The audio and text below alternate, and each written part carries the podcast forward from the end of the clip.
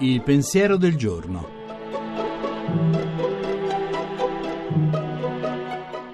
In studio Paola Ricci Sindoni, professore ordinario di filosofia morale.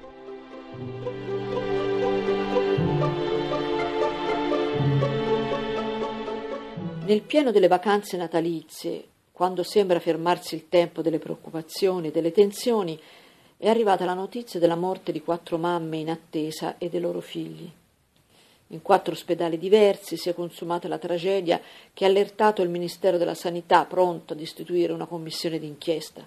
Il primo pensiero di tutti è stato quello legato alla malasanità che non risparmia nessuna zona geografica e che colpisce purtroppo in ogni tempo, festivo o feriale che sia. Questa volta invece sembra non ci siano state responsabilità dirette degli operatori sanitari. Solo la casualità ha fatto incrociare i destini di queste quattro donne e dei figli che portavano in grembo. A portarli via sono state delle infezioni virali, patologie aggressive, spesso difficilmente individuabili. Pura, triste, drammatica casualità in un paese come il nostro che ha un bassissimo tasso di mortalità in sala parto. Bisogna perciò leggere questi eventi come segnali del nostro inevitabile destino.